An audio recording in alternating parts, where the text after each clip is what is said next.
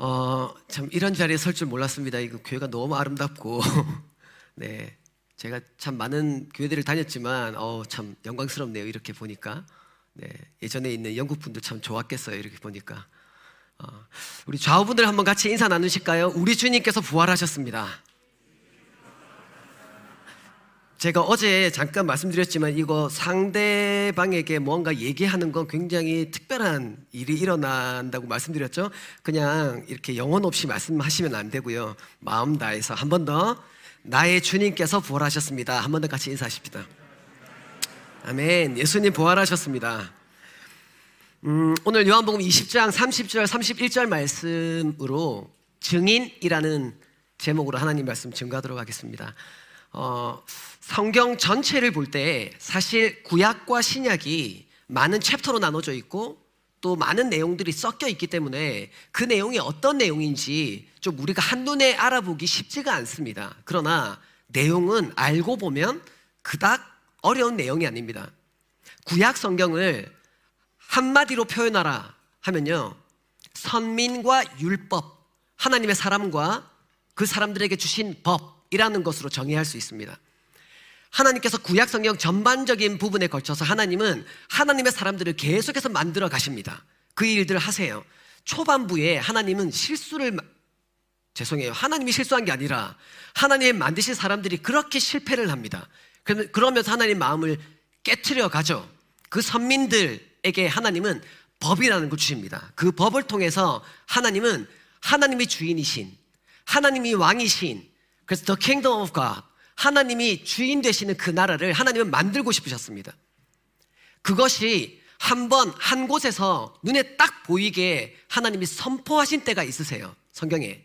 그때가 언제냐면 모세가 이스라엘 백성들을 데리고 애굽에서 나와서 가나안 지역으로 들어갑니다. 가나안으로 지나갈 때 이스라엘 백성들을 데리고는 시내산을 거쳐서 바란 광야라는 곳으로 갑니다. 가데스 바네아라는 곳에 머물러 있으면서 거기서 열두 명의 정탐꾼을 가나안으로 보내는 그러한 자리, 바란 광야에 모여 있습니다. 이곳에 있다가 사실은 그 광야 생활을 하지 않아도 되는데 그 사명을 잃어버린 백성들에게 하나님은 그 바란 광야에 머물라 하십니다. 삼십팔 년가량을 머물러요. 거기서 있는 동안 이스라엘 백성들, 애굽에서 나온 일 세대들은 애굽에서 태어난 모든 세대 사람은 다 죽습니다. 이 세대가 나올 때까지 기다리셨어요. 그리고 이 세대가 나와서는 그 이 세대들을 데리고 하나님께서 모세에게 가라고 말씀하시는 가나안으로 가죠. 가나안으로 들어가면서 요단강 동편에 있는 모압 평야, 모압 평지라는 곳에 모여 있습니다. 인구는 작게는 한 이백오십만 명부터 많게는 오백만 명에 이릅니다.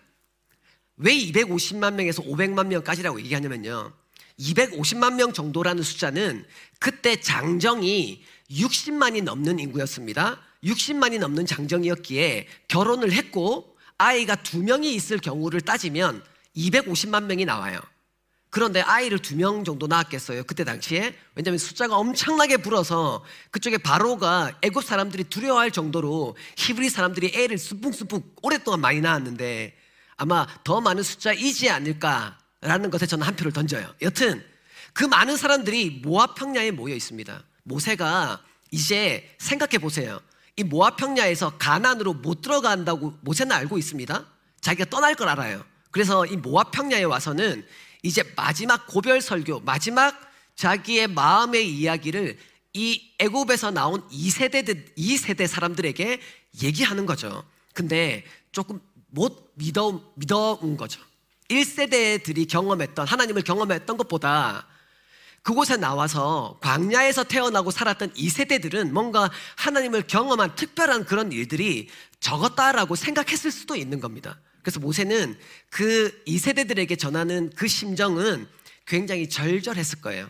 그 모세의 절절한 심정의 외침이 성경, 구약 성경 신명기에 녹아져 있습니다. 그 신명기는 모세의 마지막 고별 설교 같은 내용이에요.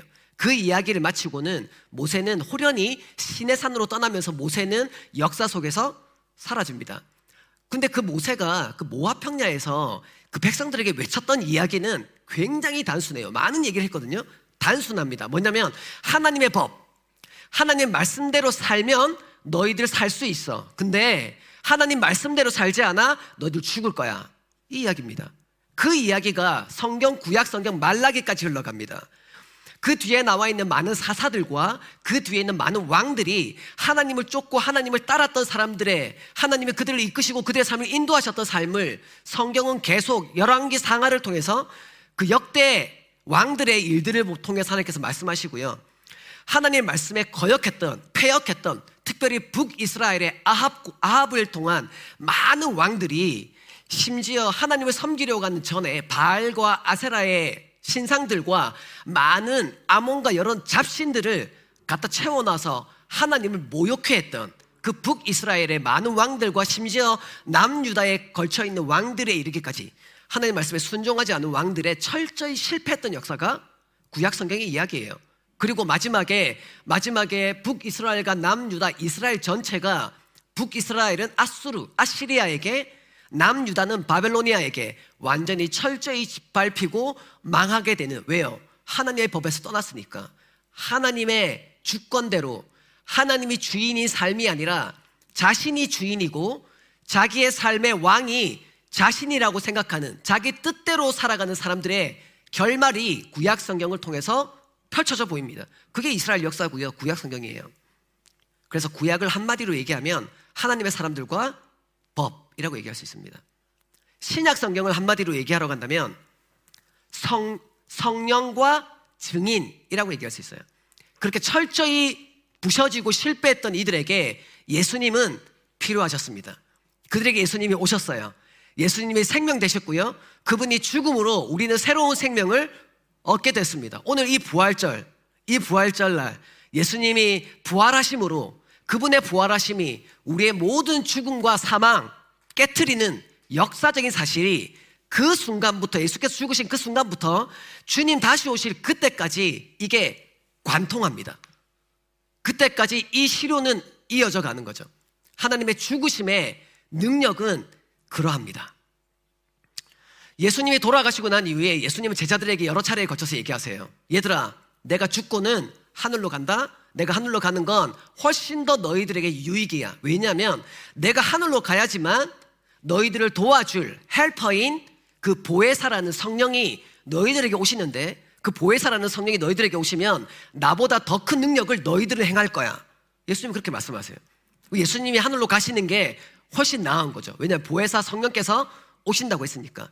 성령께서 오셔서 그 사람들이 두려워 떨고 있던 제자들이 제자가 되어지고, 신실한 제자가 되어지고 증인이 되어서 예수 그리스도의 죽으심과 부활하심을 증거하고 많은 사람들을 주께로 돌아오게 만드는 그 증인의 삶을 살았던 역사의 이야기가 신약 성경입니다. 성경 굉장히 좀 단순하죠. 한마디로 얘기하면 이 얘기가 신약, 구약과 신약의 얘기가 끝입니다. 어, 그리스도인이 살아갈 때 좀 전제 조건, 믿음의 전제 조건이라는 게 저는 있다고 생각해요. 그게 어떤 거냐면, 첫 번째는 우리는 하나님으로부터 부르심을 받은 사람이다 라는 믿음입니다. 믿으십니까? 우리는 하나님으로부터 부르심을 받은 사람들입니다. 우리가 어떻게 하다가 어떻게 하다가 이상하게 뭐 태어난 존재가 아니, 아니라 말이죠. 하나님은 우리를 계획하셨고요, 그 계획하심에 따라 우리를 이 땅에 보내셨습니다. 그분이 계획하심에 따라 우리를 이 땅에 보내셨고, 우리는 그분의 계획하심대로, 그분이 원하시는 대로 이 땅에 살아가다가 그분이 우리에게 오라고 하시면 우리는 그분께로 가는 존재, 그 이상도 그 이하도 아닙니다. 그분의 부르심을 받아 우리는 이 땅에 왔고, 그분이 부르시는 대로, 그분이 말씀하시는 대로, 그분이 원하시는 대로 우리는 이 땅에서 살아가다가 주님께서 오라고 하시는 그때가 언젠지 알지 못하지만, 그게 오 년 안에, 십 년 안에, 아니면 더 길게, 그 언젠지 모르나 오라고 하시는 그때 우리는 호련히 이 땅의 모든 것을 버리고 주님께로 가는 존재이죠. 우리는 그분의 부르심을 받은 사람입니다. 한 명도, 한 명도 특별한 계획이 없거나 한 명도 주님의 계획 안에서 벗어난 사람이 없습니다. 주님의 계획 아래 여러분 계십니다. 좋지 않으세요?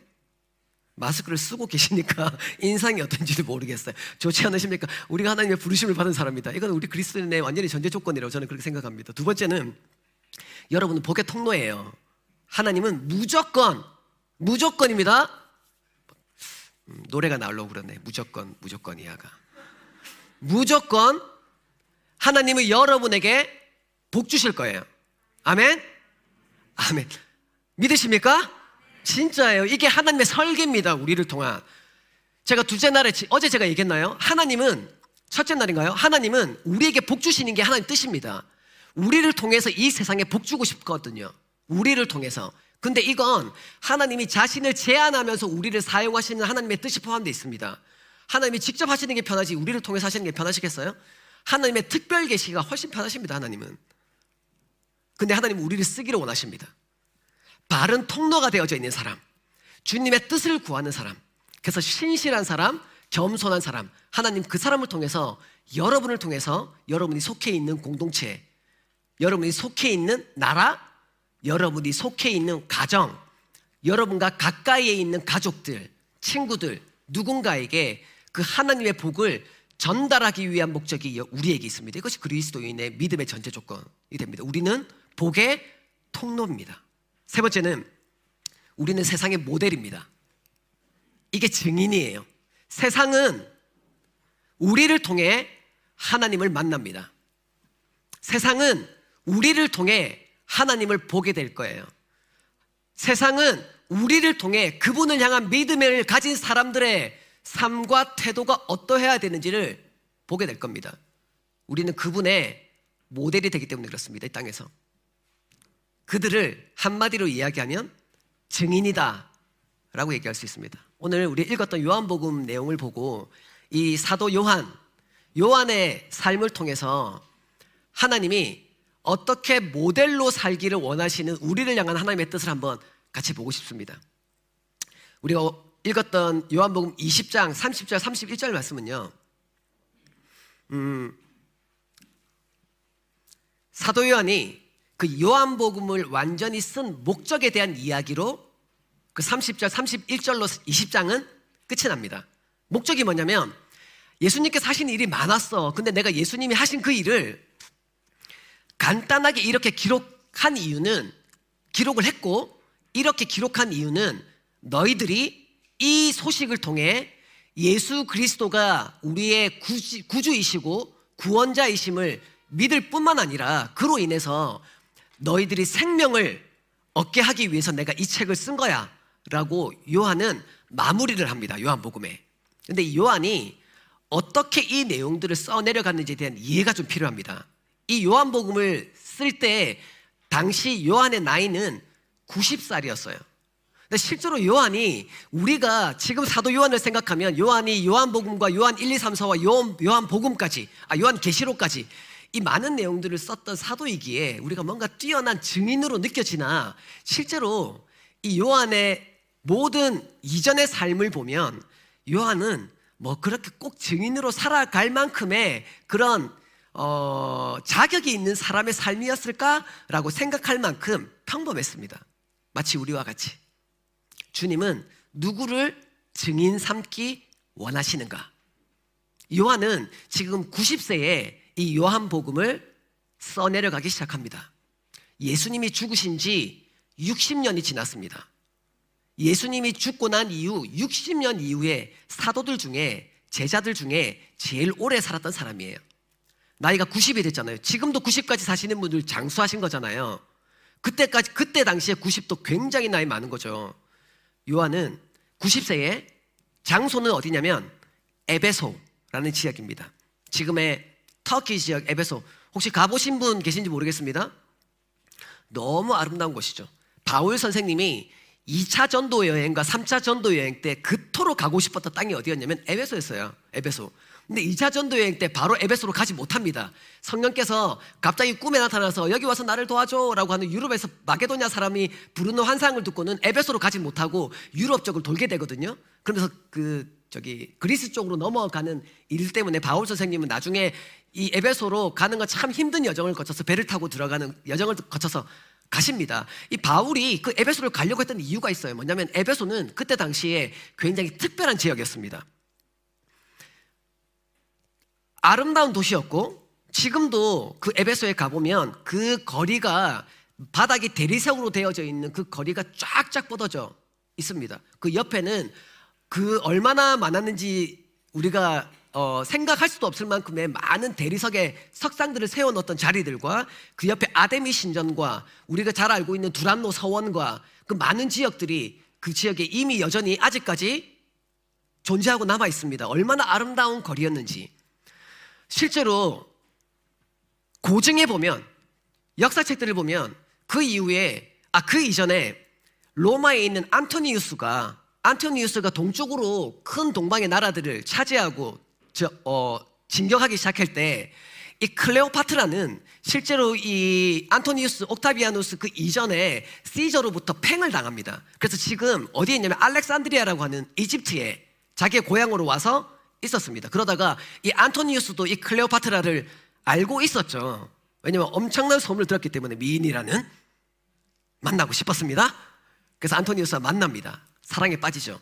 책들 옛날 책들을 보면 실제로 역사에 안토니우스와 클레오파트라가 쇼핑하기 위해서 갔던 도시가 바로 에베소였습니다. 그때 당시 배 타고 넘어가서 그럴 정도로 이 에베소는 화려한 도시였고 많은 사람들이 모여있는 지금 가도 거의 한 이만 오천 명에서 삼만 명 정도가 모일 수 있는 그 야외 극장들까지도 버젓이 여전히 존재하는 어마무시한 그런 도시입니다.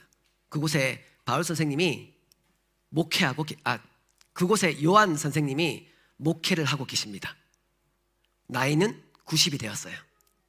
자기의 이전의 모든 구십까지의 삶을 돌아보니 많이 후회할 날들도 있고 많은 아팠던 시간들도 있고 많은 것들을 잊는 이 시기에 요한은 증인의 증거하기 위한 이 글을 써내려가기 시작하는 거죠.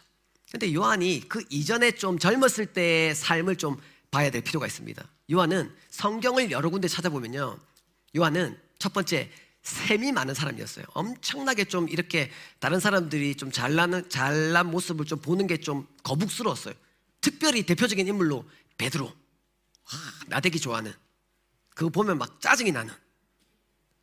요한이 그 요한 글에 그게 좀 묻어져 나와요. 두 번째는 욕심이 엄청 많았습니다. 요한은. 예수님이 이 땅의 공생의 기간에 유월절을 네 번 지나시거든요. 네 번을 지나시는데 네 번을 지나시는 동안 네 번을 지나시는데 마지막 네 번째 예수님은 죽기 위해 예루살렘으로 오십니다. 그 예루살렘 오시기 전에 이미 예수님은 나는 예루살렘에 가면 죽을 거야 라는 얘기를 두 번이나 하셨어요. 그리고는 이 마지막 유월절을 맞이하기 위해서 예수님께서 예루살렘으로 오셨고요. 제자들과 함께 어디로 가냐면 오른쪽 요단강 근처에 있는 베레아라고 하는 지역에 머물고 계십니다. 그 베레아는 예수님이 처음 세례요한에게 세례를 받았던 장소예요. 은혜가 많았던 곳. 왜 예수님이 그곳으로 갔는지는 모르겠지만 많은 의미가 저는 들어있다고 생각합니다. 여튼 예수님과 제자들은 거기에 있다가 그곳에서 예수님은 마지막 제자들에게 내가 지금 이제 예루살렘으로 간다.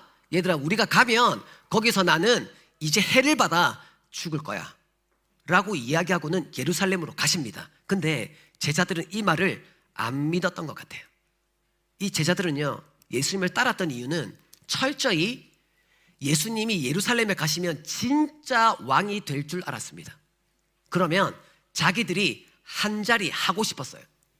그게 그 이후에 예수님의 그, 그 십자가 사건 그로 통해서 제자들이 했던 행동들을 보면 그게 맞다는 걸 알 수 있는 것 같아요. 어떤 사람들은 주님을 따라가는 게 좀 예수님을 이용해 먹으려고 하는 사람들도 가끔 있는 것 같이 보입니다. 제자들이 그랬습니다. 제자들이 그렇게 올라가는데 예수님께서 예루살렘으로 제자들과 함께 이제 베레아에서 예루살렘으로 가시는데 가시던 도중에 갑자기 이 요한과 요한의 형 야고보가 예수님 옆에 바짝 붙어요. 그러고는 예수님께 얘기합니다. 예수님, 당신의 나라가 임하시면 예루살렘에 가면 하나는 오른팔로 하나는 왼팔로 써달라는 거예요. 아니, 여러분 예수님 지금 죽으러 가신다니까요? 그렇게 얘기했는데도 불구하고 이 야고보와 요한은 예수님께 한 자리 달라고 얘기합니다. 그러면 여러분 생각해 보세요. 나머지 열 명의 제자들, 정신이 똑바로 박혀있는 제자들이면 어떻게 해야 됩니까? 등짝 한 대 때려야 돼요. 진짜 스매싱, 등짝 스매싱한데 엄마가 우리 등짝 때리듯이 막 쫙 때리고, 정신 차리라고 이 사람아, 예수님 지금 죽으러 가시는데 지금 뭔 소리 하냐고 이렇게 얘기해야 되거든요. 성경을, 성경을 보면 어떻게 나오냐면 그 열 명의 제자들이 자기들이 선수를 뺏겼다, 그들이 먼저 선수 친 것으로 인해 분하게 여겼다, 이렇게 표현됩니다. 뭐냐면 나머지 열 명의 제자들도 똑같은 놈들이라고 얘기하면 제가 안 되나요? 천국 가서 만나면 좀 불편하려나? 그랬단 말이죠. 이 제자들도 다 나머지 다 그 나물에 그 밥이었습니다. 똑같았어요. 그런 와중에 이 야고보와 요한은 선수를 칠 만큼 눈치 보다가 그걸 받고 싶어서, 또 요한은요 이 자존감이 높았는데 투머치 했어요. 그러지 않아도 되는데 어떤 걸 보면 좀 알 수 있냐면, 요한복음에 보면 많은 구절에 예수께서 가장 사랑하시는 자가, 뭐 이런 표현이 많이 나와요. 예수께서 가장 사랑하시는 제자가, 그게 누구냐면 자기예요. 이게요, 글을 쓸 때 여러분, 글을 쓸 때 아니면 다른 사람들에게 나를 소개할 때 보통 자기를 좀 낮추는 게 일반적입니다. 이게 이게 좀 일반적이에요. 아우 좀 할 수 있어도 말이야 말이야 여러분 좀 잘할 수 있어, 아우 잘 못해요, 이렇게 일반적이잖아요. 이 요한 선생님 아니요, 제가 예수께서 가장 사랑하는 자가 접니다 라고 얘기할 만큼, 책에 기록할 만큼 자존감이 너무 높았던 사람입니다. 그러나 진짜 요한이 그렇게 뭔가 잘했는가? 요한은 실수투성이었던 그 제자 시절을 살아있는 예수님의 죽고 난 이후 육십 년 동안 마음 아파했습니다. 그 실수투성이었던 제자 시절을, 그리고 그 십자가 사건, 후회투성이었던 그 십자가 사건을 육십 년을 후회했습니다. 차라리 요한이 많은 어려움이나 아픔을 겪을 때 이렇게 생각 안 했겠어요? 차라리 내가 그냥 예수님 그 십자가에 못 박혀 돌아가실 때 예수님은 그리스도라고 외쳐가지고 예수님 옆에서 그냥 못 박혀 죽었으면 어떻게 됐을까? 그러면 이 아픔, 고통, 어려운 일 안 당할 거 아니야 라고, 차라리 내가 예수님이랑 같이 죽어야 됐는데 이런 생각을 안 했었을까요? 결국 요한도 도망갔잖아요. 피했습니다. 예수님의 죽음 앞에 두려워서 도망쳤단 말이죠. 요한은 후회투성이었던 그 십자가 사건을 마음에 품고 육십 년이라는 세월을 안고 오고 있는 사람이에요. 또 그 육십 년 동안 요한은 얼마나 아픔이 많았냐면, 사랑하는 형들이 죽는 걸 눈으로 보아야 했고 이야기로 들어야 했습니다. 여러분, 이번에 코로나 이 사건으로 인해서 저희들도 사랑하는, 우리와 함께 사역하던 인도네시아 목사님들 많이 잃었습니다. 그리고 사랑하는 우리 앞에서 같이 호흡하고 같이 말씀도 나누고 예배도 하고 기도도 하고 먹고 자고 했던 우리 친한 동지 같은 우리 한국 선교사님들도 많이 잃었습니다. 거짓말 같아요. 거짓말 같아요, 진짜. 당장이라도 인도네시아, 필리핀 가면 만날 것 같은데 너무 많이 잃었어요. 마음이 아프더라고요. 그 사모님, 그 목사님들이 많이 돌아가셨는데 사모님들을 얼굴을 못 뵙겠어요. 사모님들을. 그 요한은 제자 중에 제일 먼저 순교를 당한 사람이 누구냐면요, 요한의 친형 야고보예요.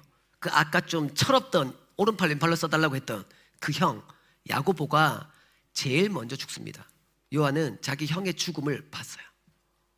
마음에 묻어두고 살았습니다. 그 이후 예수님이 죽으셨고요, 그 이후에 많은 사람들이, 많은 그 예수를 따르던 제자들이 죽어갔던 걸 눈으로 보아야 했습니다. 사지가, 제자들의 죽음은 이러했습니다. 사지가 찢어져서 죽어야 했고요, 목이 잘려서 죽어야 했고요, 화형으로 태워져서 죽어야 했고요, 큰 통나무에 집어넣어서 반으로 잘라서 죽임 당하는 걸 요한은 보아야 했고 들어야 했습니다.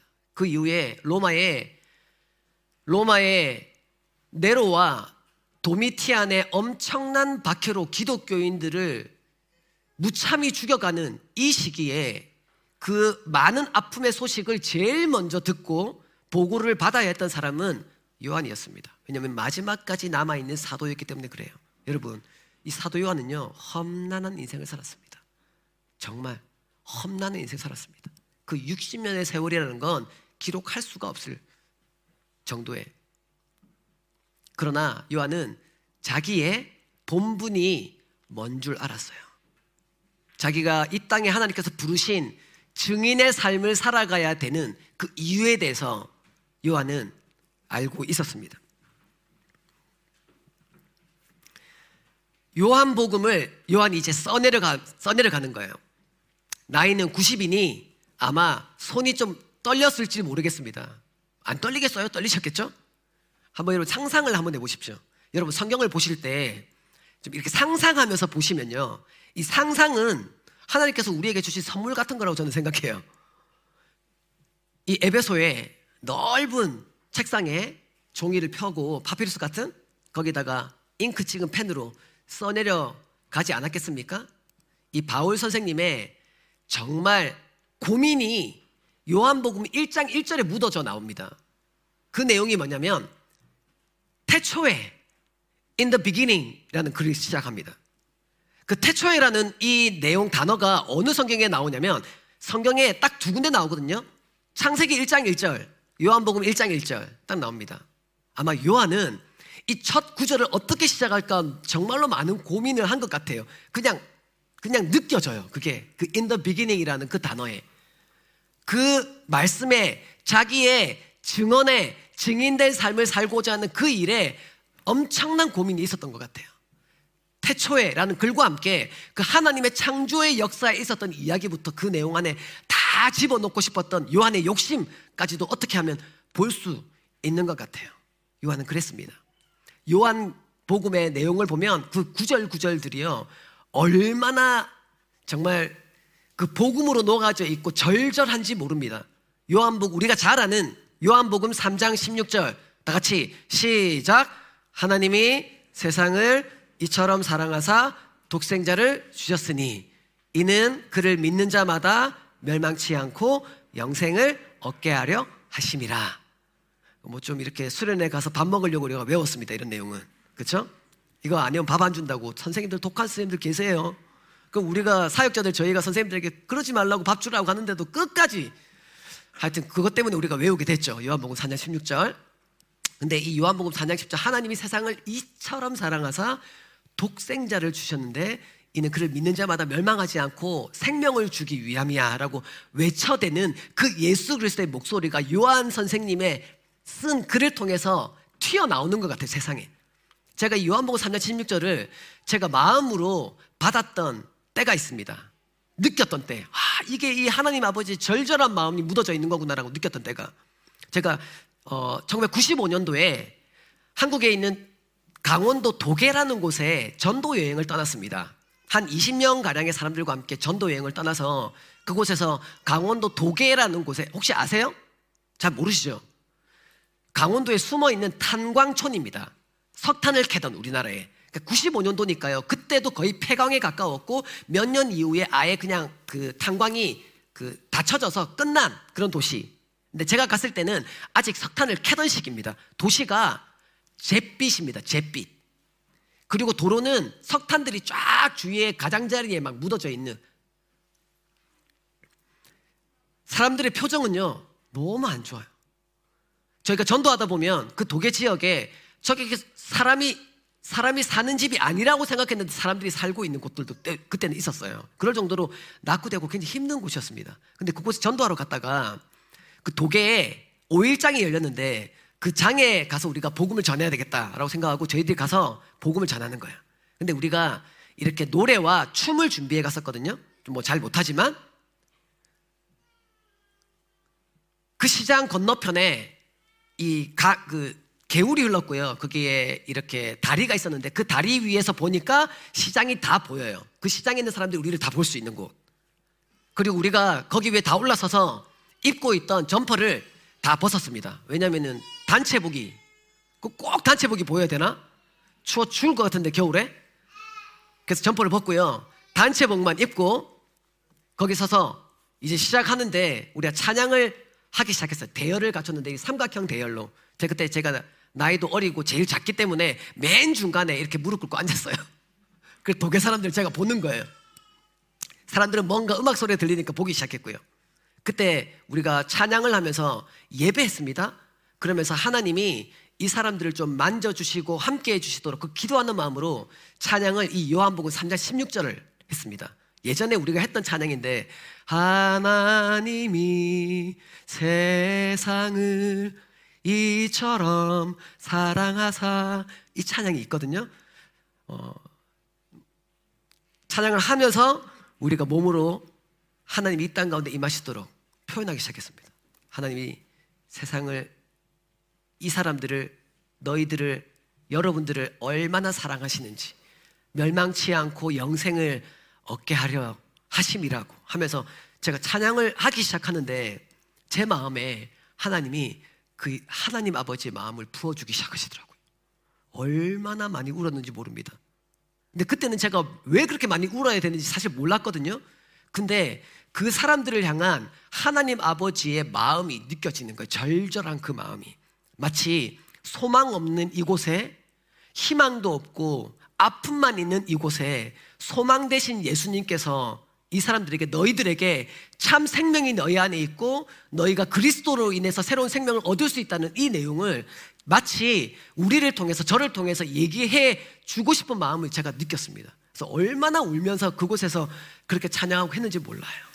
음, 이 말씀, 이 요한 선생님이 기가 막히게 요한복음 삼 장 십육 절이라는 복음의 진수라고 얘기할 수 있는 이 말씀을 쓰셨죠. 그 이후에 요한복음 십 장 십 절에 도적이 오는 것은 도적질하고 죽이고 멸망시키려는 이유뿐이지만, 예수님께서 내가 온 것은 내가 양에게 생명을 주고 그 생명을 풍성히 누리게 하기 위해서 내가 이 땅에 왔어 라고 얘기하는 그 예수, 예수를 쓸 때 그 말을 요한은 육십 년이 한참 지난 그 세월 동안 잊지 않고 머릿속에 기억했다가 그 내용을, 예수님의 말을 기록합니다. 정말 튀어나오는 것 같아요. 예수님께서 이 땅에 오신 이유는 우리들에게 생명을 주고 더 풍성히 누리게 하기 위해서 이 땅 가운데 오셨던 그 예수 그리스도의 마음을, 요한복음은 그렇게 예수 그리스도가 우리의 구주이시고 그분으로 인해 우리는 참 생명과 풍성한 삶을 살아갈 수 있다는 그 증언을 요한 사도는 하고 싶으셨습니다. 그래서 마지막 요한복음 이십 장 끝까지 오는 거예요. 그런데 우리가 어떻게 하면 증인이 될 수 있냐 이 말이에요.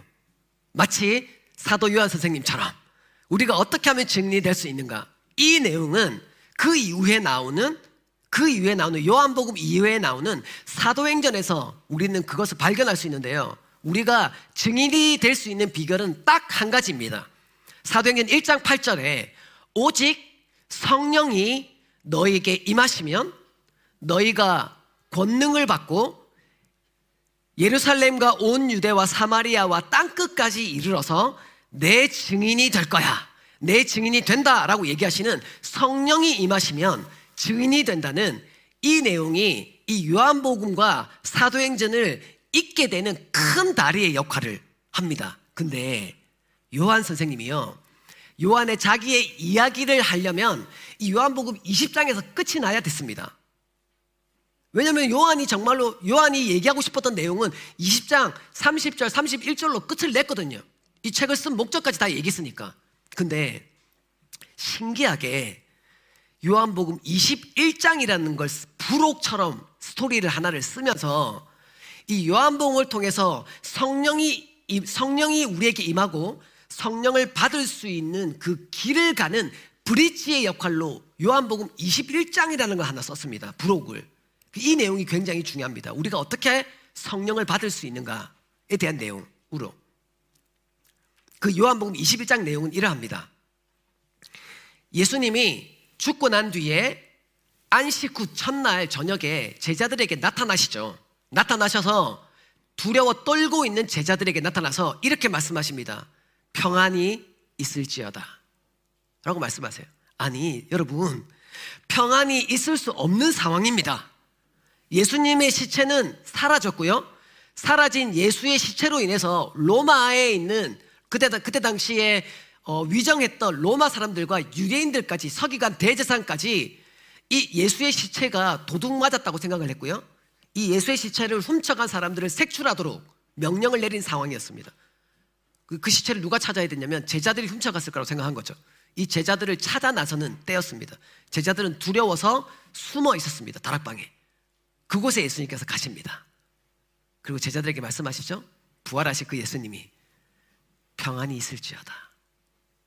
우리의 삶에 마치 지금 제자들과 같은 이러한 환경 가운데에 우리가 내몰릴 때가 있습니다. 마치 좌우에 빠져나갈 수 없는 구멍이 없는 것과 같은 꽉 막혀져 있는, 도대체 이 상황을 헤쳐나갈 수 없을 만큼의 어려움 가운데 우리가 묶여있는 듯한 그런 걸 느끼는 우리의 삶이 있을 때가 있다니까요. 혹시 지금 이 시간이 그러한 시간인 분들이 계십니까? 그분에게 주님은 즉시 오십니다. 안식 후 첫날 바로 찾아오세요. 그리고 예수님은 그들에게 말씀하실 겁니다. 제자들에게 말씀하신 것처럼 평안이 있을지어다. 그분은 우리에게 평안을 주시기 원하시는 분임을 믿으시기 바랍니다. 여러분에게도 그렇게 하실 거예요. 예수님이 여러분의, 여러분의 온 평생에. 그리고 팔 일 이후, 이후에 예수님은 다시 한번 제자들에게 나타나십니다. 왜냐하면 도마 사도가 안 믿었잖아요. 내가 내 두 눈으로 보지 않고 찔러보지 않고서 안 믿어! 막 했단 말이죠. 이 도마가. 팔 일 뒤에 예수님께서 한 번 더 나타나십니다. 그래서 도마에게 봤냐? 그렇게 된 거지. 그리고 제자들은 자기의 원래 고향으로 돌아갑니다. 이 베드로와 다른 형제들은, 요한과 음, 바돌로메 이 형제들은 자기의 고향이었던 그 갈릴리 북쪽에 있는 가버나움이라는 도시에 갑니다. 거기서 예전에 했던 고기잡이를 똑같이 하는 거죠. 뭘 해야 될지 몰랐습니다. 어떻게 해야 될지 몰랐어요. 이 상황을 어떻게 타개해야 될지 방법을 전혀 몰라서 본인 원래 본업으로 돌아갔습니다.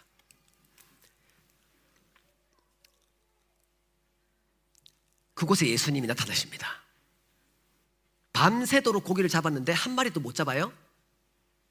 그리고는 백 미터 정도 떨어져 있는 뭇과 백 미터 정도 떨어져 있는 거리에서 어떤 사람이 오른쪽에 그물을 내려보라고 소리를 외치는 거예요. 밤새 고기를 못 잡았는데.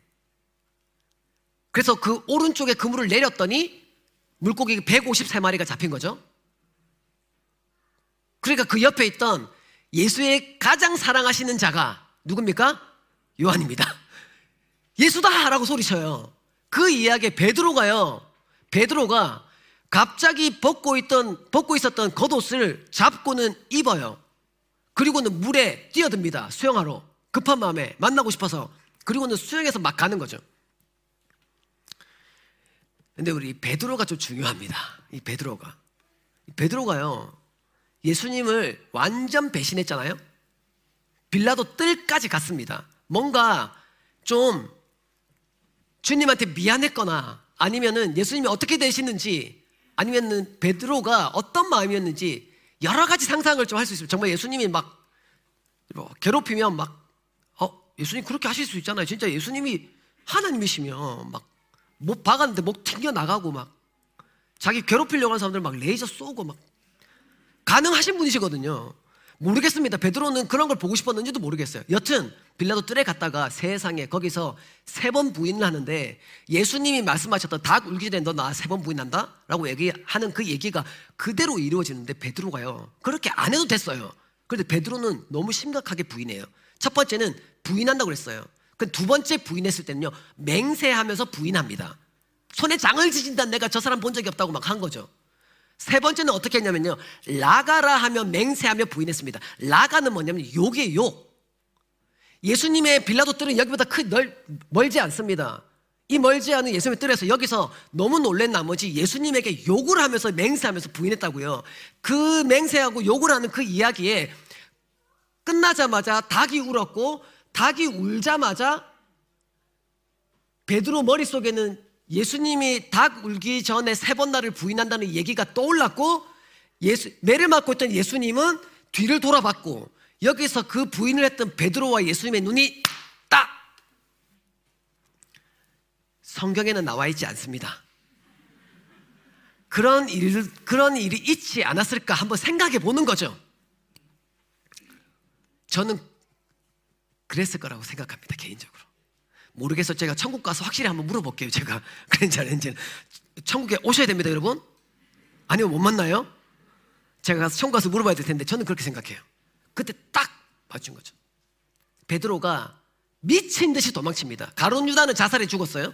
베드로는 힘 다하는 데까지 산으로 도망가서 얼마나 많이 울었겠습니까? 내가 죽어야지, 인간아 네가 살아서 뭐하냐, 안 했겠어요 베드로가? 그래서 이 부인했던 이 베드로가 예수님이 제자들에게 나타났던 그 순간 베드로도 있었지만 베드로는 저기 구석에 있을 수밖에 없었을 거예요. 나서지 못합니다. 그 이후에는. 그리고는 가버나움으로 돌아가서 물고기 잡는 거죠. 근데 이 베드로가 고향 가버나움에 돌아가서 예수님을 배신했다는 그 상황 때문에 그 악몽 같은 그 시간에 그 꿈을 도대체 몇 번이나 꿨을까요? 우리 사랑하는 형제님들, 우리 군대를 갔다 왔죠? 제대를 했습니다. 집으로 돌아왔어요. 근데 다시 영장이 나와서 군대 가는 꿈 몇 번 꿨어요? 보통 몇 번씩 꿉니다. 이건 아니야! 하면서 깨가지고 막 이건 아니라고 막 외치는 그런 게 있어요. 악몽 같은 그런 게 있다니까요. 베드로도 저는 그랬을 거라 생각해요. 잠이 깨면 아무것도 못하고 그 가버나움 갈릴리 호숫가에 그 언덕 위에 예수님과 함께 앉았었던 기억이 있는 자리에 가서 앉지 않았겠어요 여러분?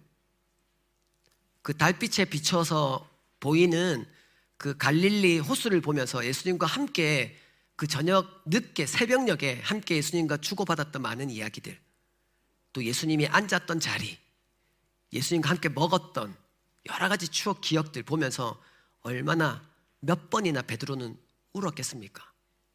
예수님이 그리웠어요. 예수님과 함께 하고 싶었습니다. 그러니까 예수의 가장 사랑하시는 제자가 예수다! 라고 하니까 베드로가 앞뒤 안 가리고 선생님이시니 예의를 갖춰야 되니까, 여러분 수영할 때 옷을 벗고 수영하세요? 입고 수영하세요? 입고 수영하면 이상한 것들입니다. 예, 뭐 요즘에 래시가드가 잘 나와서 이해합니다만 보통은 벗습니다. 벗고 수영하니까. 근데 이 베드로가 옷을 입고는 예수님에 대한 존경의 표시로 입고는 백 미터를 막 박태환 저리 가라! 바바바바바바 백 미터를 수영에 갔는데 그때는 정신줄을 놨었어요. 예수님이 보고 싶은 마음에. 근데 거의 무태 다다라서 올라오려고 하는데 자기가 예수님을 배신했던 생각이 나는 거예요. 이렇게 반갑게 대하면 안 되는데. 그래서 우물쭈물하고 있는데 예수님이 걸어오십니다. 그러면서 진짜 예수님인지 아닌지 막 확인하지 않았겠어요? 뭔가 죄송하고 미안한 마음에 베드로는 이렇게 쭈글스럽게, 이 경상도 말인데 이해하세요? 이렇게 막 이렇게 봤을 겁니다. 근데 진짜 예수님이고 예수님이 다가오세요. 예수님이 베드로에게 와서 두려워 떨고 있는, 고개도 못 드는 베드로에게 어떻게 했을까요? 뭐 우리 같으면 야 인간아! 막 헤드락에 아니면 날라차게 하면 날라갈 수도 있습니다. 네가 그런다고! 하면서 예수님 오셔서 아마 이렇게 베드로의 이렇게 등을 말없이, 그리고는 저쪽에 불 피운 자리로 가, 가자고. 모르겠어요. 베드로는 고문하는 거 아니야? 라고 생각했을지도 모르겠지만 따라갑니다. 가서 그때쯤에 제자들은 다 도착을 했고요. 배에서 다 내려서 예수님께로 옵니다. 그리고 불 피워놨던 예수님이 물고기를 가져오라고 하시고는 그 물고기를 구워서 함께 제자들과 먹어요. 그러면서 예수님이 이 베드로에게 묻습니다.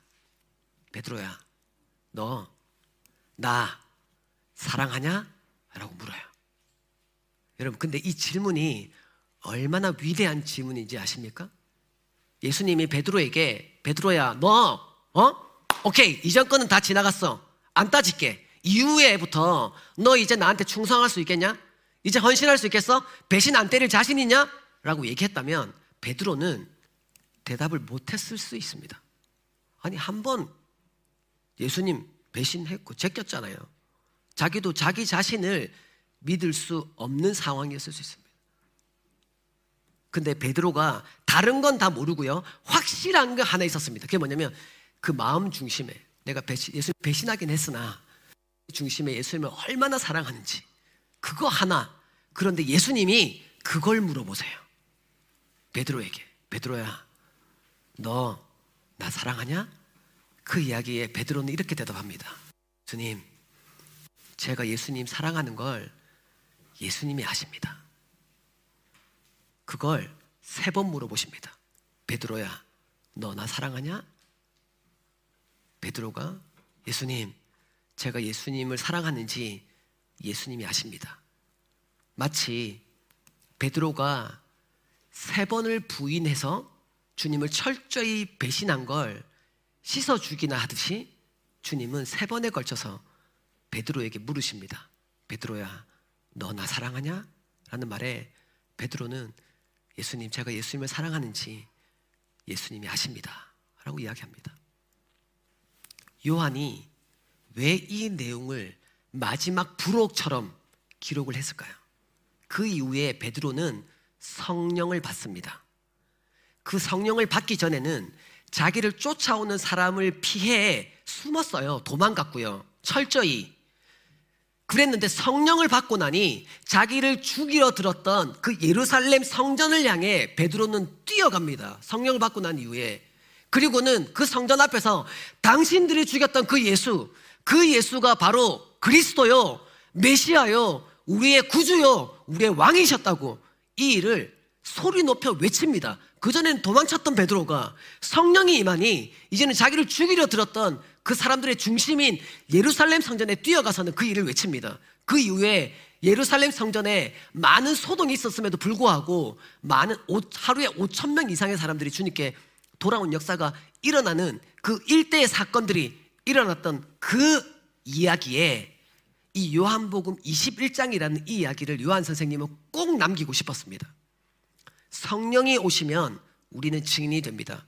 성령이 우리 가운데 오시면 우리는 주님이 기뻐하시는 증인의 삶을 이 땅에서 살아갈 수 있습니다. 아멘? 그 성령이 우리 가운데 오셔야 되는 거예요. 그런데 그 성령을 받는 그 브릿지 역할로, 그 다리의 역할로, 그 통로의 길에 뭐가 있냐면 예수님이 우리를, 그 아버지가 우리를 얼마나 얼마나 그렇게 절절히 우리를 사랑하시는지 그분의 사랑을 우리가 우리의 심장으로, 우리의 뜨거운 마음으로 그것을 받아들이느냐 받아들이지 못하느냐에 있는 거예요. 바라기는 이 자리에 있는 사랑하는 지체 여러분, 우리가 그분의 사랑을 우리의 중심으로 받아들이는 이 시간 되시기를 주님의 이름으로 축복합니다. 오늘의, 어제도 제가 말씀드렸잖아요. 오늘 드리는 이 예배가 우리 인생의 마지막 예배가 될 수도 있습니다. 우리는 모르는 거예요. 우리의 한치, 한날 앞을, 한시 앞을 우리는 알지 못합니다. 지금 드리는 이 예배가 우리의 인생의 마지막 예배일 수 있습니다. 이 시간 우리의 중심을 주님께 그렇게 드려야 합니다. 주님께 고백해야 됩니다. 주님 오십시오. 저에게 주인, 저의 중심에 오셔서 저의 주인이 되시고 제 삶의 왕이 되십시오. 성령님, 제가 성령님을 인정하고 받아들입니다. 오셔서 저로 주님의 사람으로, 주의 증인으로 이 세상 살아가는 그러한 주님의 신실한 제자, 그리스도인이 되게 해달라고 우리는 이 시간 그렇게 주님께 기도하며 나아가야 될 줄 믿습니다.